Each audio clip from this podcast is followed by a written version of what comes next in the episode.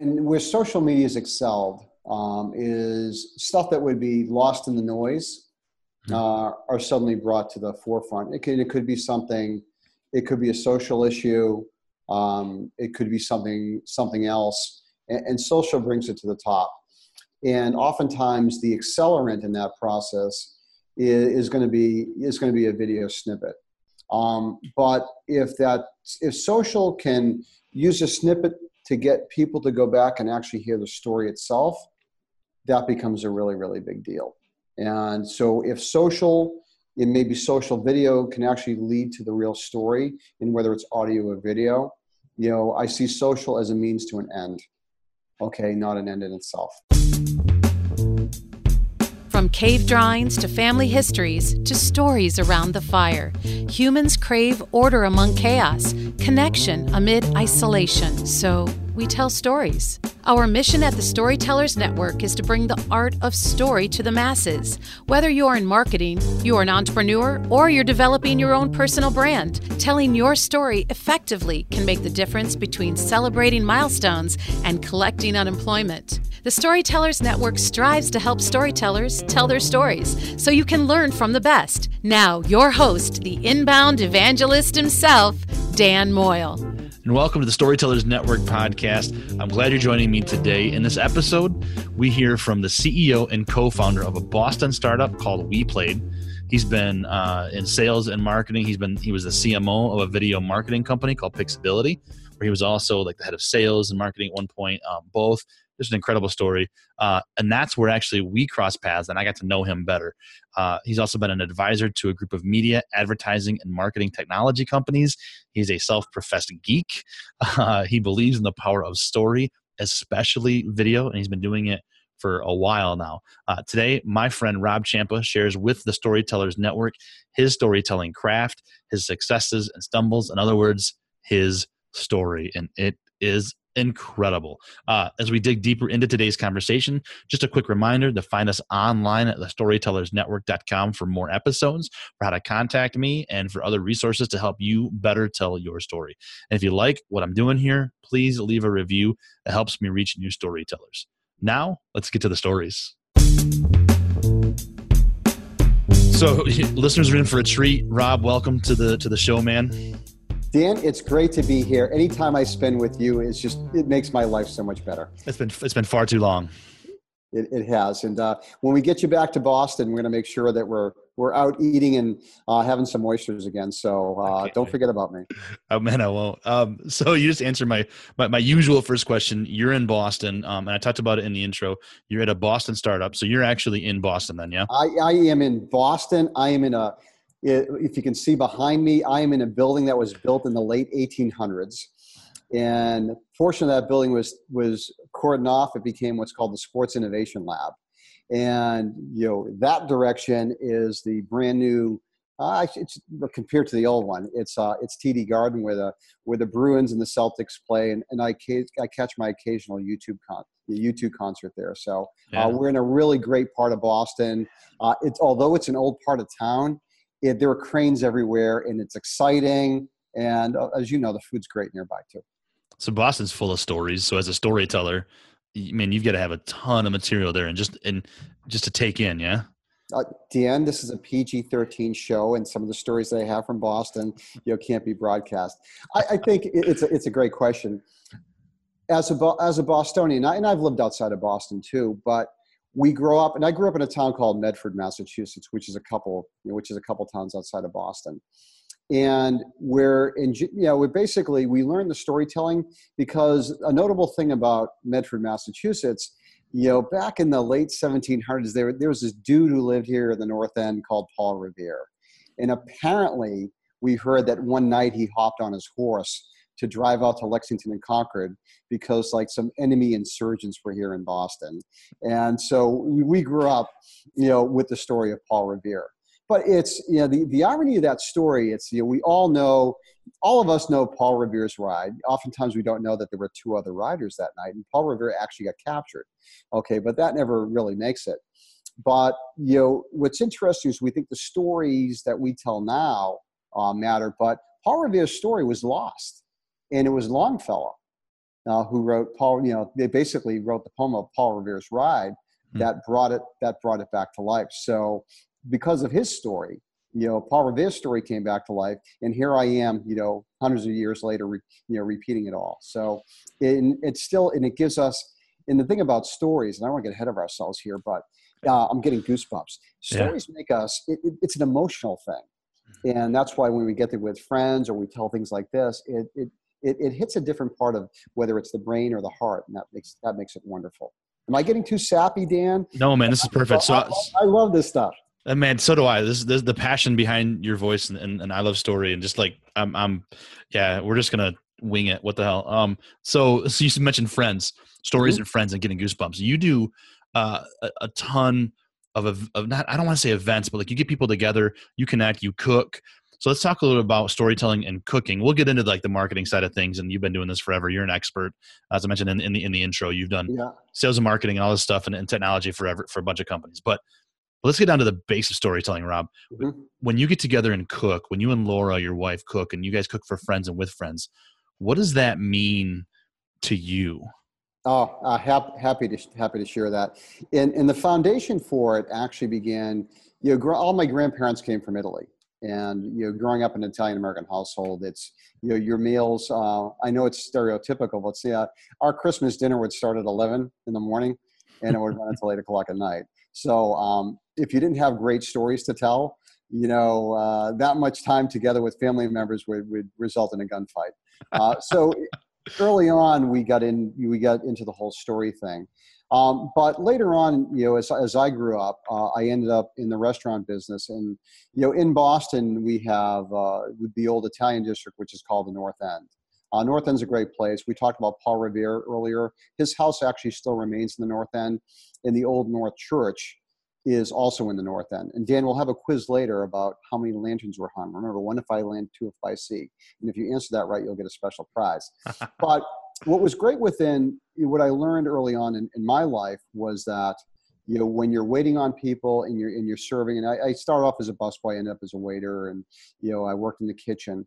But you know it was amazing to see generations of because the restaurant I worked at was a very very historic restaurant had been there since 1917 and for me as a server you know meeting people uh, understanding who they were and oftentimes they would tell their stories and, and it was not unusual for me to wait on four generations of a family which was absolutely amazing.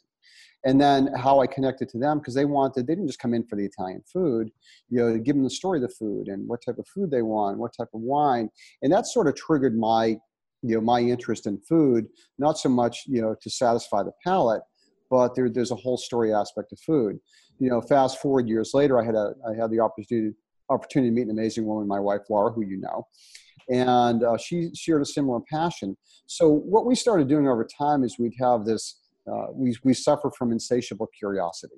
And you know we love to cook and both of us have you know done training and cooking and everything else we go on these little journeys where it's like, okay, we're experimenting with, with uh, food from this region of France. You know, this month is all about Gascony. Or we talk about, you know, we, we love the cooking of the Basque region of Spain.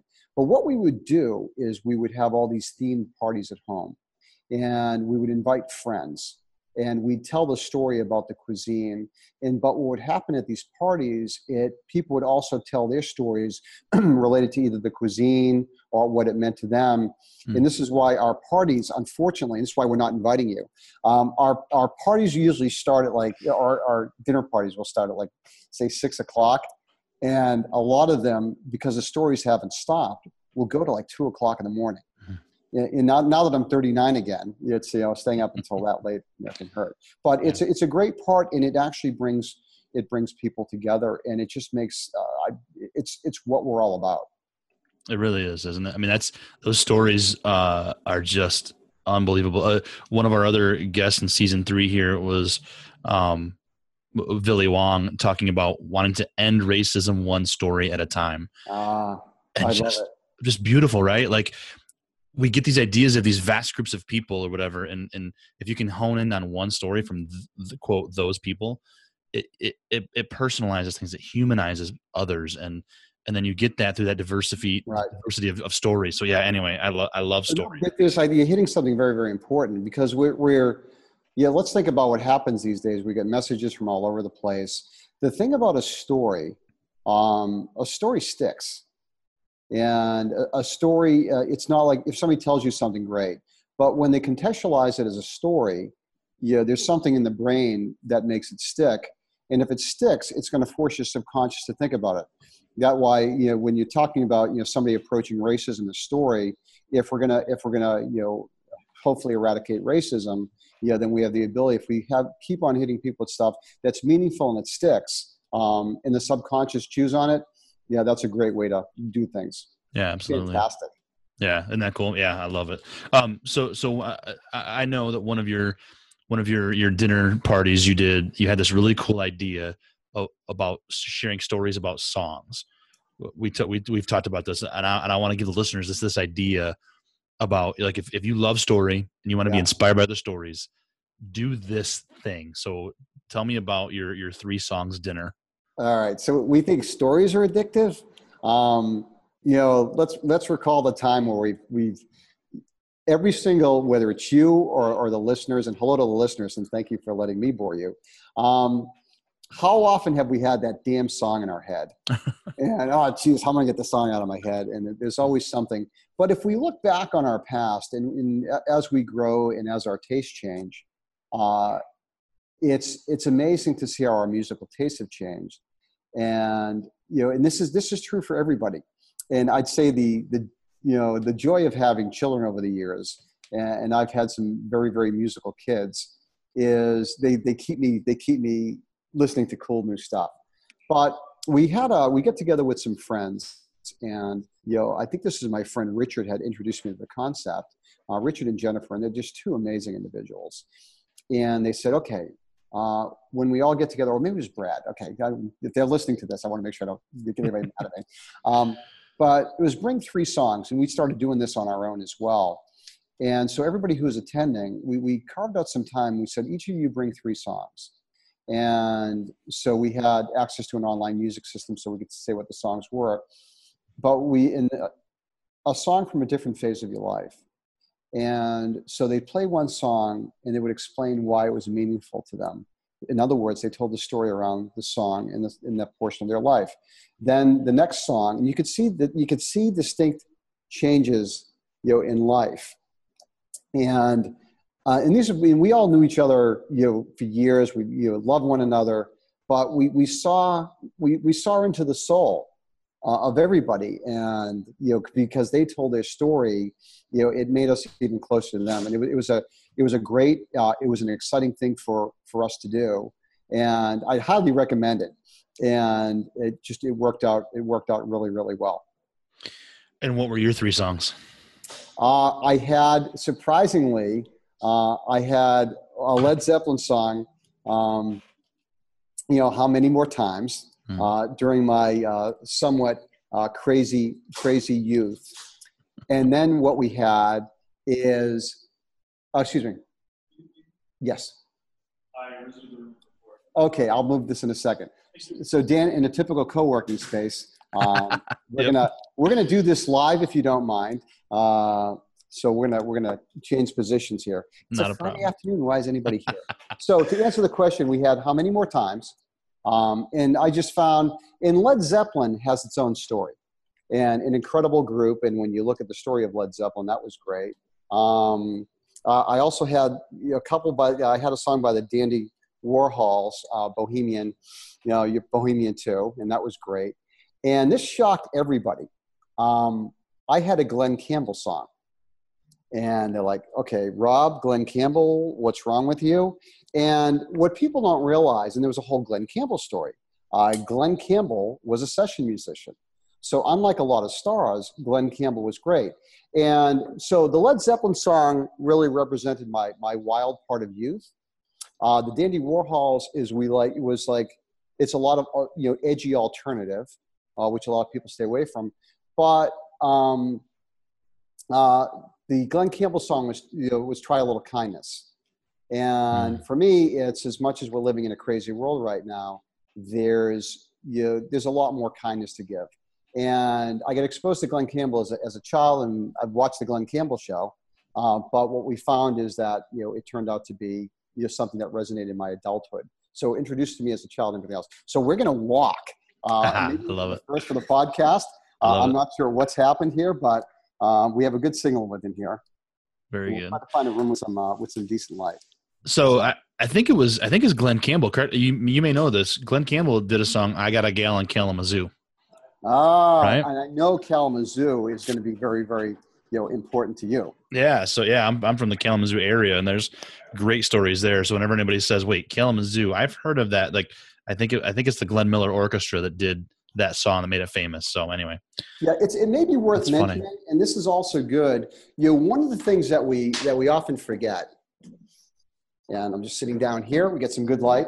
Yeah, looks good. The, the other room looked way cooler though. So, but, you know, it's a co it's a co-working thing. So um, let's not forget that stories, you know, and especially let me get some of the light behind us here, is that you know a lot of us, and I have a my mother's older and a lot of people, the way to, it's tough getting old, I'm sure. And my mother's in her 80s, but you know, when we get her to talk about her stories, you know, it, it brings her back and the memories come back and, you know, it brings happiness. So, you know, as you talk to, you know, with your listeners, for those of you, parents, not only get them to tell their stories, but also record their stories because that's the family history and we pass that down to, to our children.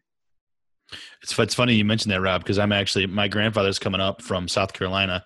Um, they're from the area too, originally, but he lives down there now with one of my aunts, and he's coming up this summer, um, later this month, I guess it is. And I've secured a, a nice camera, a microphone, and we're gonna sit down for a few hours. I'm just gonna just let them talk because that is so important. Hearing those stories, keeping that history alive is so important. Yeah, it's good um, for them, and it's, yeah. and it's really, really good for the family. Yeah, Some, we can't do enough of that. Yeah, for sure. I'm looking forward to that. So how does how does that that personal storytelling, the, the songs, the the dinners, the cooking, how does that translate into a professional aspect of storytelling? Have you have you purposefully made that all part of your life or does it just kind of transfer for you naturally?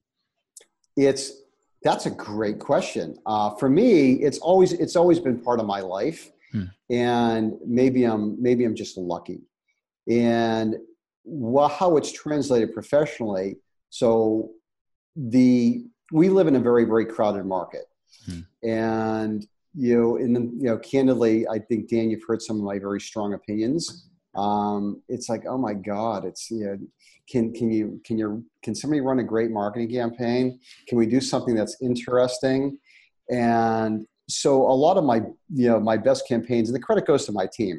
Um, I think it's more because I'm a story guy, and I get I get the crew to tell stories you know that that things get interesting. And stories can often be t- you know in one of the ways to amplify a story is going to be with metaphors.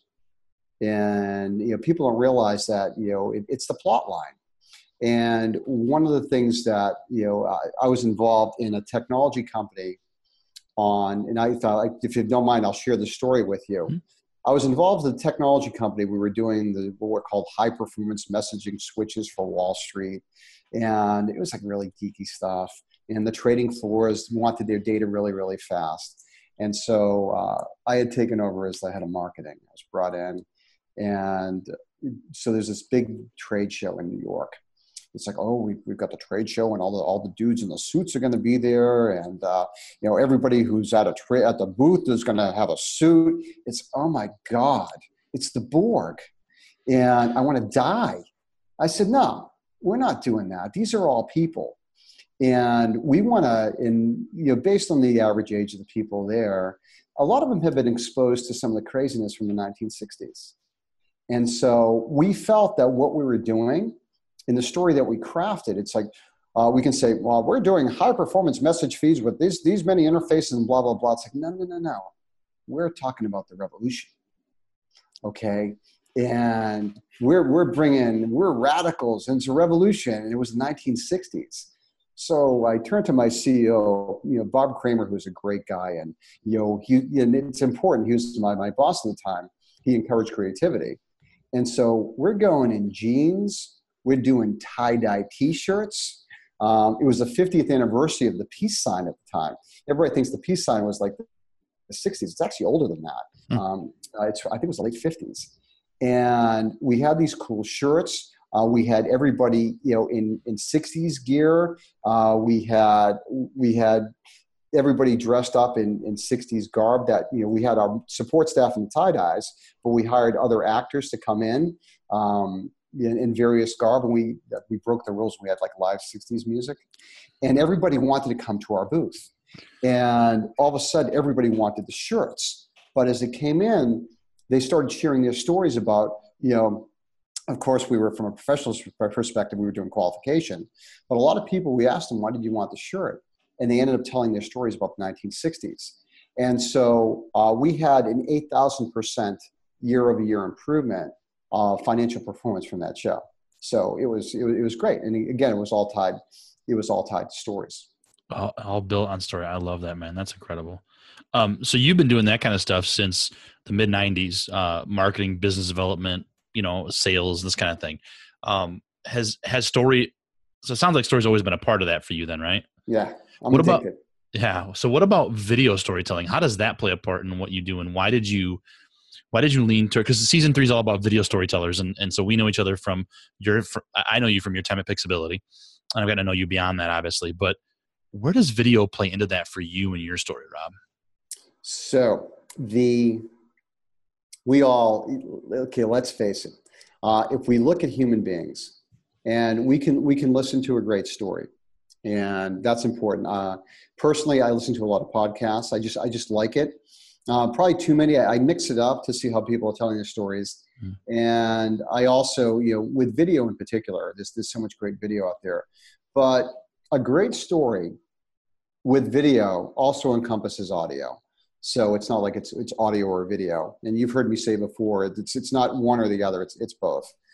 And what video and video done well uh, allows you to to basically deliver the story much much better. And what for me, uh, many years ago, uh, when I when I when I transferred from uh, you know because I'm historically I'm an engineer, and when I went into to marketing, I kind of brought that. Not that I'm creative. You know, people get accused engineers of being creative. It's like uh, I started saying, well, why don't we? This is in the '90s. Am I dating myself? Um, I ended up hiring this this you know a couple boutique firms out of New York who are dabbling in, in video marketing for products.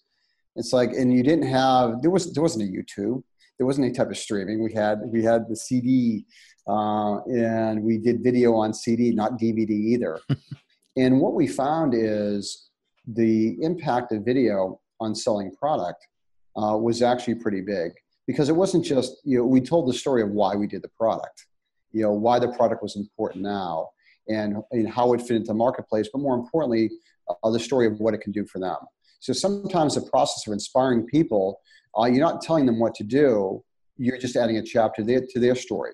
So it comes in, it's like, okay, this is what I'm doing for you, and this is how it could be, augment your business. And so I loved it. So I left Boston in the late 1990s. I started a company down in Atlanta. And uh, so, for, for you entrepreneurs listening, uh, if you think entrepreneurship is tough, go go do it 900 miles away. And uh, that's I had all my hair until then. And, but what we did is we built this company, three of us, um, grew it to 400 people, and we actually built our own video studio at the time. And this is when video production was a royal pain in the butt. And but we wanted our we wanted to interact with our customers you know, if we couldn't be with them face to face, what we wanted is we wanted you know video as a way to, to supplement that. And our business took off because what we found is that people responded when we talked about projects and things like that. Yeah, it turned out to be it turned out to be great. And then fast forward, uh, moved back to Boston. I just you know sunny weather down in Atlanta, you know 80 degrees. That gets so boring. I needed to mm. come back to Boston and experience sleet you know, in the month of January and, you know, jackets. so uh, came back to Boston and, you know, get involved in, in a company called Pixability, which was really geared toward, as you know, uh, tying in, you know, helping small businesses tell their story. And, and at the time, you know, when you and I worked together, it was, it was telling it through the, through the, the tool of YouTube, which is, which is still can be powerful. Oh, extremely. Um, but there's, there's so many other platforms now. That you know you can do video through Facebook Lives, through Facebook Video, through Instagram, through is Vine still around? I don't know, yeah. but but yeah, just I mean, video has become so powerful. How do you how do you if if you're talking to a storyteller who is whether they're whether they're an author, um, mm-hmm. whether they're a business, just kind of dabbling in video, what is, what would one be one piece of advice you'd give to them, Rob, to say um, to, to start off if they're a little bit nervous, they don't really know where to go what's one just kind of piece of advice whether it's technical or just creative? What would you tell somebody? Yeah it's uh, i had the fortune to uh, to co-author a book on youtube um, several years ago. Uh, that was a fun exercise. And, but it wasn't just about talking about youtube. We actually had to build it up in the book to talk about you know you can't do youtube until you accepted video. And you know i told the readers it's like look you know what are you waiting for? You, you think you're going to come out and be you know Robert Redford or some other or some or Meryl Streep. No, yeah, they didn't start off really good right away. I said just dive into it. Yeah, it's probably what you experienced even with you know what you're doing, Dan. It's uh, I'm sure this episode is far far better than your first ones, although you probably had much more talented guests you know than, than, than I. But you know the important I tell people jump in. What are you afraid of? It's kind of like you know we've all seen the people at the swimming pool in the summertime and they're walking around the pool, walking around the pool. So what's the problem? Whoa, jump in the pool. And so that's kind of the attitude uh, with video. Just you know, jump in, and you're going to make mistakes, and mistakes are encouraged. But remember, we as human beings learn from our mistakes, and that's a story in its own right. And as you do it more and more, you're going to find your sweet spot. You're going to find what you like and what you don't like, you know, and that becomes you know that becomes the you know the whole thing. And you, and you've been beating that drum for years. So when people who are now just now going, well, video is the future, man. N- no, video's now. like video, get in. Video, video is now, and you know, I like. Yeah, I'm just thinking. There's there's the personal use of video, and you know what I and I'm I'm a big fan of Netflix, and what what Netflix is doing with some of their with some of their content, and and I'll you know, not to give Netflix a plug, but uh, the, we talked about sort of the food passion, and, and I love I love food videos that tells tell story. That's why you know the passing of Anthony Bourdain, actually having grown up during that era in the in the restaurant business, um, you know, broke many of our hearts. Um, he told he told a great story, and and last night I, it was like a it was like a 13 hour day yesterday. I got home and you know I was toast. And my wife looked at me and she said, sit down. I got, I got a, I got a good story for you. And she put on Ugly Delicious on Netflix. And she put on, there was a whole, it was actually commingled stories on pizza and pizza around the world.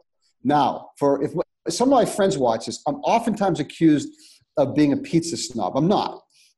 I just have high standards for pizza. And we, we have a we have a professional pizza oven at home.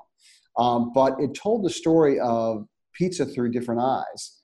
And one of the most intriguing part is they, they there's a guy in, in Tokyo who had a pizza joint, but it wasn't your usual, hey, let's put on some tomato sauce and some mozzarella.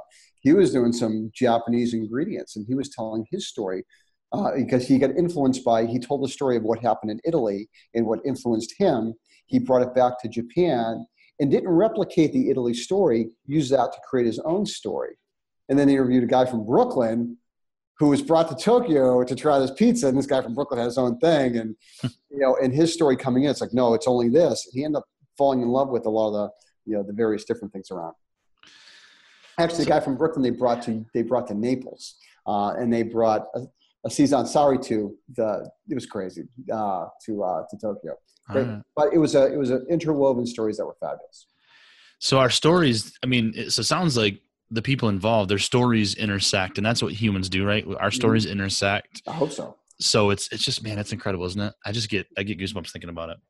Yeah, and it's, be, and that, that's what makes life, you know, that's what makes life great is when our stories intersect, mm-hmm. and how oftentimes you'll be you'll be in a room, and you know, one story you know ties into somebody else's story and it's kind of like my my dinner parties. Next thing you know, it's two o'clock in the morning, and, and we see that you know we see that in business quite a bit too. Uh, when I'm brainstorming with the team, and I, I encourage you. I, have I've been fortunate. You know, I want to. The reason I, I think I've been, you know, I've had some success uh, with some terrific marketing campaigns is I hire people who can tell stories, whether they're in sales or whether they're in marketing or, or even engineering or customer service. I've had all of them. It's, you know, and especially when it comes to marketing, it's because marketing is all about telling a story. Sales about telling a story.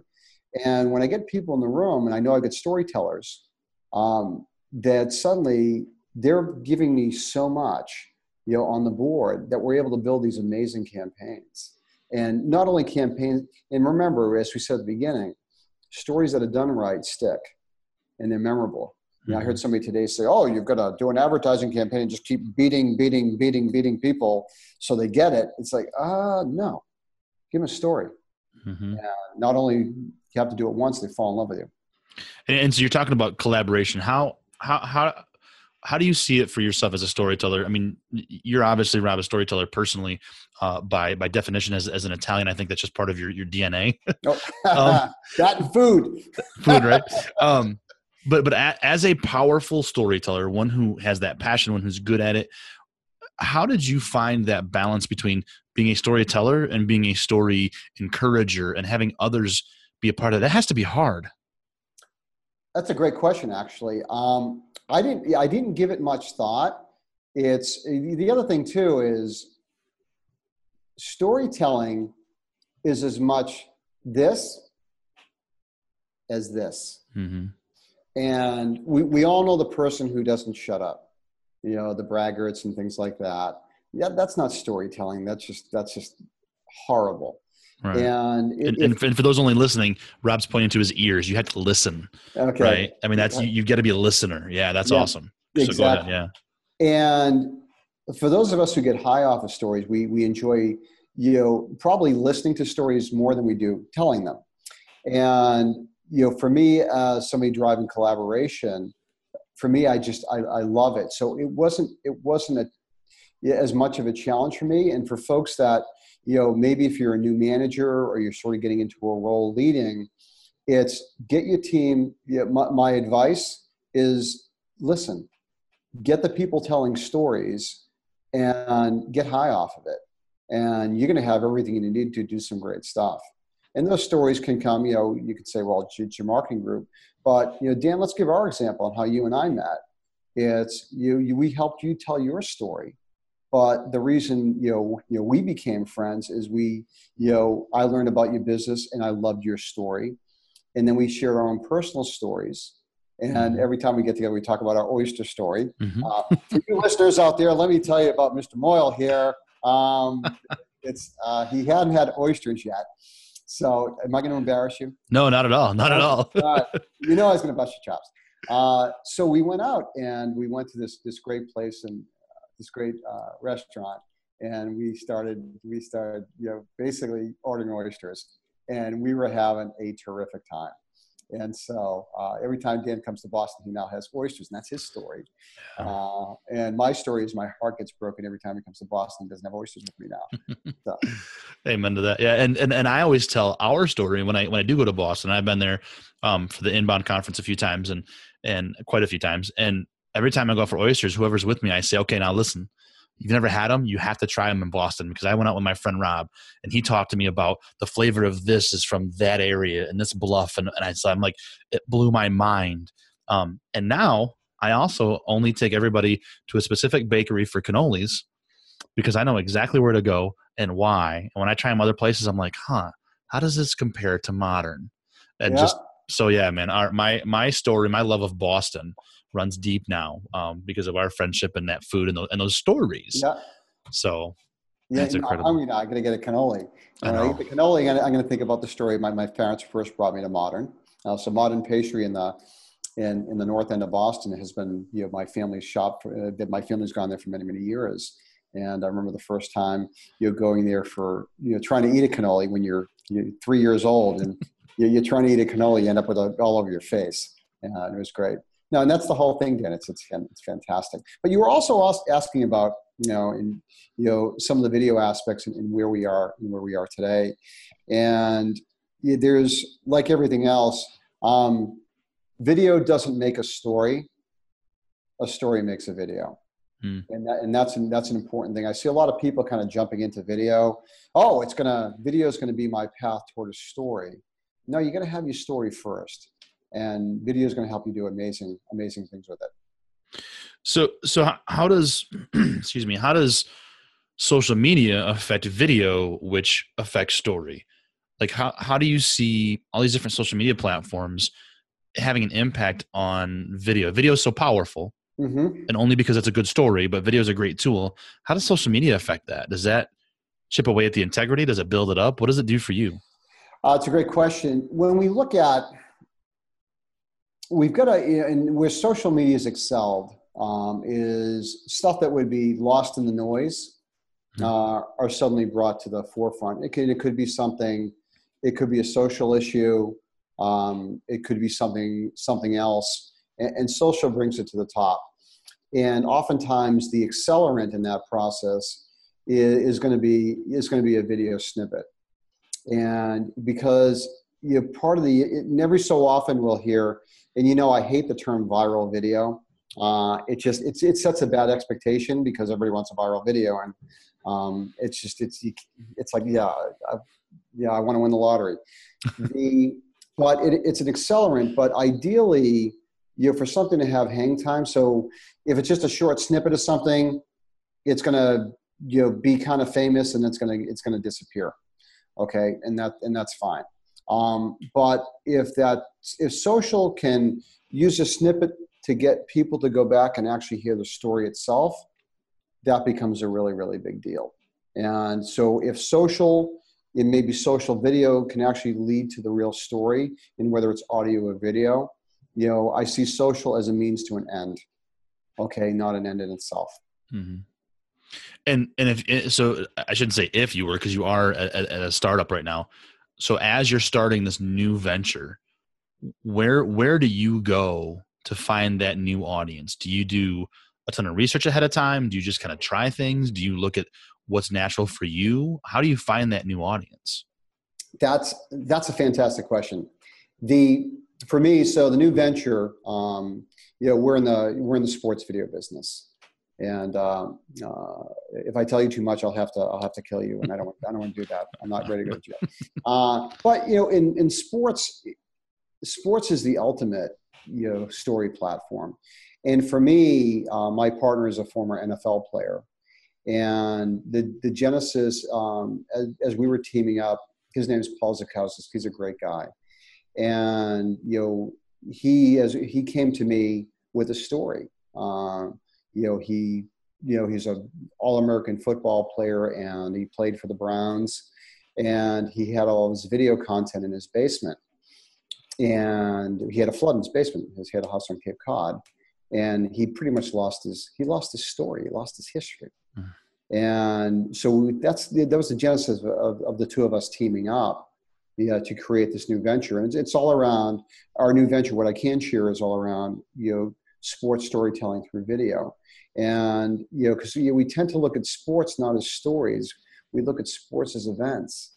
And whether you're, you're whether you're an athlete or whether you're a fan of a team, um, and this is what's this is the beauty of of some of the stuff that we're getting into because what I'm you know what I'm building with Paul is a story business and it's a video story business but whether it's going to be in you know and i'll ask you it's you know there has to be a sporting event in your history that you can tell a story around that impacted you personally right Mhm. Oh, absolutely. Yeah. yeah In fact, just just this week, I was at um at a camp with a bunch of guys um for for our church for our youth group, and we and the my like co-counselor and I were talking about football stories from our youth with these middle schoolers, yeah, like encouraging them and talking, and it took me right back to that moment in that football game, and like, oh yeah, man, stories, sports stories can be can be huge. there you go Yeah. and I, I think one of my most um, memorable moments it's uh, and for those of you li- you listeners and- or you viewers um, who have this perception of boston um, they're everybody thinks we're these psychotic spoiled baby sports fans okay we're not okay we just we're passionate Um, but you know, we did have our, our drought years, and I'm sure drought years will return. Uh, although the Red Sox are doing really good right now. Good. Um, but you know, even, even one of my stories, uh, and, and I'll share it. It's um, back in the old, we we'd have paper routes, and this is when little kids actually rode around with a bike and threw papers, and you know, you, you could actually make money, and we would spend our money on sports tickets, uh, whether it was going to be for uh, the Bruins or the Celtics, and I really really liked know the Bruins and so what I would do is I would I would take my money and I and not making a whole lot of money from you know from the various things. I would take my money and I would buy the worst seats at, at the old Boston Garden. And then like you know, and we've all done this. And Dan, if you haven't done this, you're lying to me. So you know, you get the worst seats, and yeah, you're kind of watching the game, but you're you're also scoping out who didn't show up, who had the good seats. And this is before all the, the ushers kept you away from that stuff. So I would always try to get, you know, so my story is, you know, there was one game and I never had an interaction with a professional athlete. And so I'm, I'm watching my buddies. We, we get down to, we're behind the Bruins bench. And uh, there was a player, number eight, Ken Hodge for the Bruins. And I was so excited to, to be behind the bench that I said, Hey, Ken.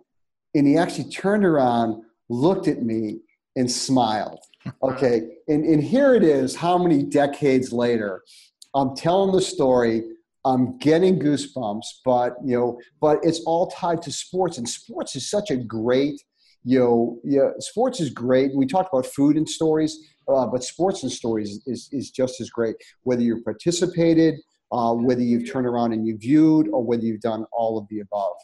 And that's what's exciting. Yeah that's awesome man.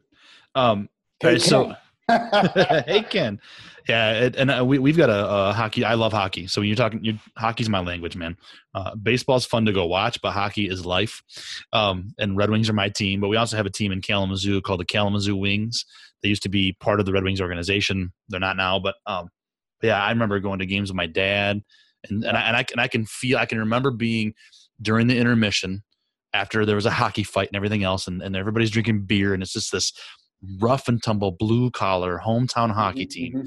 and we're sitting out in the uh, in the concourse where it was where it was still smoking, and the walls are sticky, and yeah. there's just masses of people, and people are smoking, and and we'd see you know my dad would see somebody he knew, and I can just I can smell it and feel it, and like man, I love it. That's what the story's doing to you. Yeah. It, it's all the senses come back to life, and it's it's an amazing it's an amazing thing. And, and it, it, it also, you know, stories just don't, you know, come and go. They actually impact your life mm-hmm. and they, they leave an imprint. I, I think they leave an imprint on the soul. Yeah. Oh yeah. And, and if we can, and as, as storytellers then professionally, if we can tap into that, and, and video does it so well, you know, the, the video, because it's not just visual, it's video, it's narrator, it's audio, it's mm-hmm the way things do you know it, there's so much in video that impacts us and brings us back. We don't make buying decisions based on logic. We make it on emotion. Mm-hmm. and we might justify it later with logic maybe. But it's that emotional connection. And so if we can do that through video it's huge. Yeah. Uh, so we, we do like to couple logic with emotion and that's the, and that's the powerful mix. And uh, mm-hmm. yeah we strive for that. Mm-hmm. but it, it's the emotional element. It's pulling it's pulling on the strings yeah. Uh, that that becomes that becomes such a big deal. And and so speaking of pulling on strings, Rob, I, I want to get to this this next thing for you because I know you've got a side hustle, a side project, a side passion, not really a hustle, but a passion, the electric project. Yes. I want to hear a little bit about that and how story plays a part in that. The and that's uh, it, it, this is really um, and this is a passion of mine. Uh, it started 11 years ago, and I'll, I'll tell the story. Uh, I I had been uh, again. So many people know me as marketer, sales guy, or you know, you know entrepreneur. But uh, at the end of the day, I'm really a geek. And I came up, and I was fortunate. Um, I had some great, great teams over the years in tech, and I was a, you know, you know, running engineering teams. And I always, you know, encourage people to do amazing things that help them grow, and people had great careers. And as I moved on, um, you know, about 11 years ago, my phone rang, and it was a very talented engineer who used to work for me, and he got laid off, and he got laid off from his job, and so he said, you know, he's like, Rob, can we can we get together? And so we get together, and I, you know, you get to know the people. By the way, with your team and with the people who work for you, if you know their stories, you will remember them. And that's really, really important is know, know the stories of the people who work for you and the people around you and your friends. And you'll never forget people. And, uh, you know, I had enough crazy stories that they remember me. Uh, so, so I got together and it was just, it, it was, it was really sad because what happened is I think as human beings, you know, if life is good, um, you know, somebody's drawing a good salary, they're working for a decent company, you know, they think it's a stable job. You know, a lot of people, especially older workers, and especially older tech workers, um, you know, and this isn't everything. So, yeah, if you're in tech, you're you're automatically immune to everything. You're not. And so, older tech workers were losing their jobs, and they were coming to me and they're saying, "Well, what do we do?" And so we kind of sat down and they kind of forgot their own narrative. They forgot their own story and what got them there and what made them, you know, incredible engineers. And so, you know, with the electric project and you know, we're in the process, you know, I, I kind of, it's, it's kind of on hold right now because of the, the requirements of the new venture, even though I, I do a little bit on the side when I can. It's, it's helping them, you know, relive their story. And by reliving their story, it, re, it reinvigorates their passion for learning new things because a lot of these people who end up getting displaced you know the you know they had this skill set and then the market skill set kind of went this way. And so once they get that story we kind of we kind of bring them along and retrain them. And this is also true not just for displaced workers. Um, this is true for and i've worked a lot with uh, moms who you know very very talented women who chose to to raise the children and are looking to get back in the workforce and they're having a tough time. And it's the same thing all over again and you know even with some of the, the vets that i've worked with you know people that you're just looking to get in vets or students or people looking to get into the workforce you know what's the what's your story? And let's relate it to how we can get it in. So uh, you know, ultimately for me it's we have so many talented people. Um, you know not only in you know where i am in new england all around the country and all around the world and there are so many people that aren't you know plugged in. The whole concept of the electric project is I feel that everybody's electric, and at some point, and this happens to all of us, you know, somebody for some reason the plug gets pulled, and our goal is to use stories to help them plug back in, recharge, light up again, and get back. And I'll tell you the best. A friend of mine uh, had been out for he'd been out for quite a while. He, he came to me, and we spent a good deal of time together. And uh, a few weeks ago, uh, he ended up getting a job and uh, his, you know, ba- you know, and he had a great story to tell, and his excitement was just, you know, when he called me up and said, "Rob, I, I nailed it," uh, I couldn't have been happier, and that was that was great. So I, I think for all of us, the challenge for all of us, you know, you know, especially in trying times, sometimes it's like let's, you know, let's know each other's stories and let's help one another, and um, you know, let's let's all uh, let's all get the stories tied together. Mm-hmm.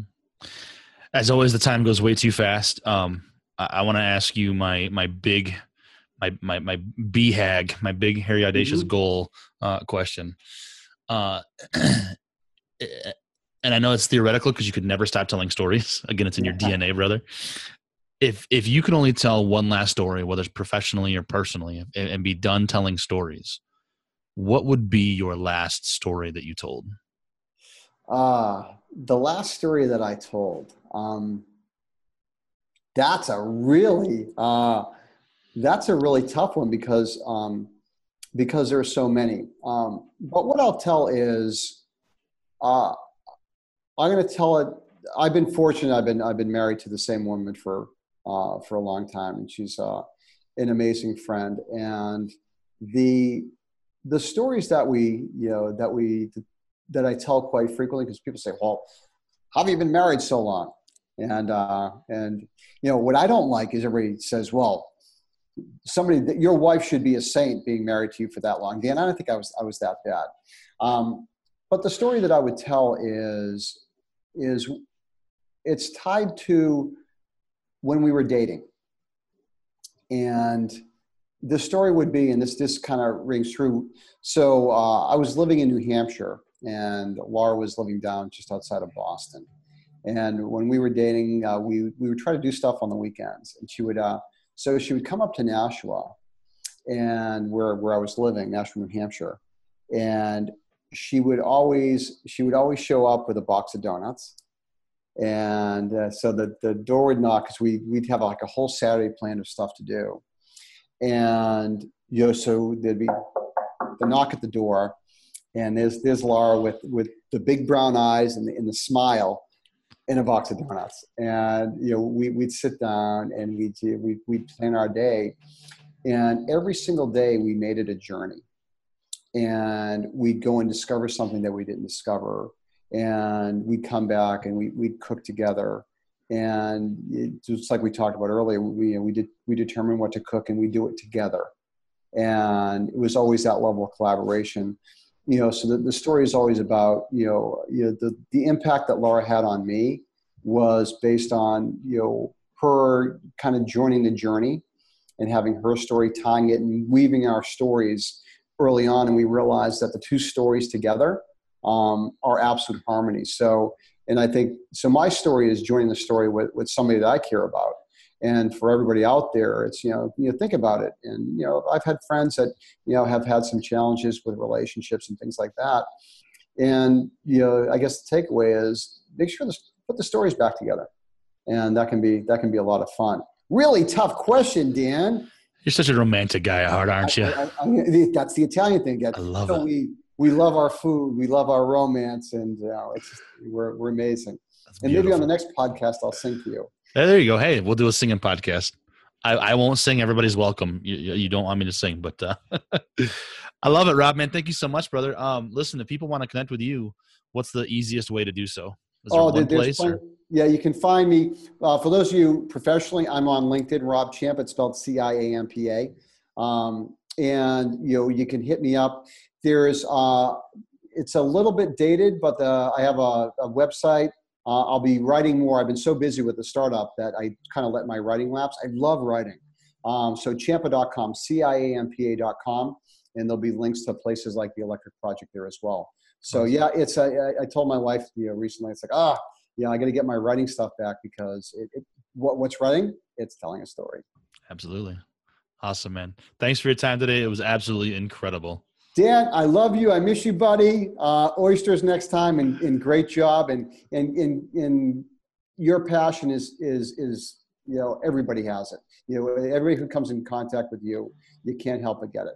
So thank you for all you're doing, my friend. So once again, thank you so much to my guest Rob Ciampa. Be sure to visit Rob online. You can find those links in the show notes. Uh, and hey, if you enjoyed this episode, please consider sharing it all over the place: Twitter, Facebook, Instagram, LinkedIn, email, text it, uh, call somebody up and say, "Hey, I heard of this podcast. Uh, you're out camping, telling stories around the campfire. Tell somebody." Thank you so much. Anywhere you can share it with other storytellers is always helpful. And please consider leaving us a review if you enjoyed it. In fact, uh, this review from Mark Lineberry is fitting because he's co host of a great podcast about running with your significant other. So much like cooking with them, it can be a great connection for you. So Mark says Dan assembled a great guest list of impactful storytellers. Each of their episodes are filled with great tips and info. Whether you're looking for a great podcast for stories or looking to transform your storytelling for your next talk or interview, you found the right place check this podcast out. Thank you so much, Mark. And listeners, be sure to check out Mark's show, the Running Couple podcast. And I never really thought about uh, it, the Storytellers Network as an, as an inspiring podcast to help you tell a better story for uh, your interview or your own talk. That's a great thing, too. So maybe I have to get some people who uh, are public speakers on to be able to help you tell your better story, tell your story better that way too. So, so there you go. So thanks again, Mark. Thanks listeners for sticking through all the way to the end. And thank you again to Rob Ciampa. for an incredible conversation that was. So hey, until next time, here's to telling our stories and having those stories to tell. Cheers.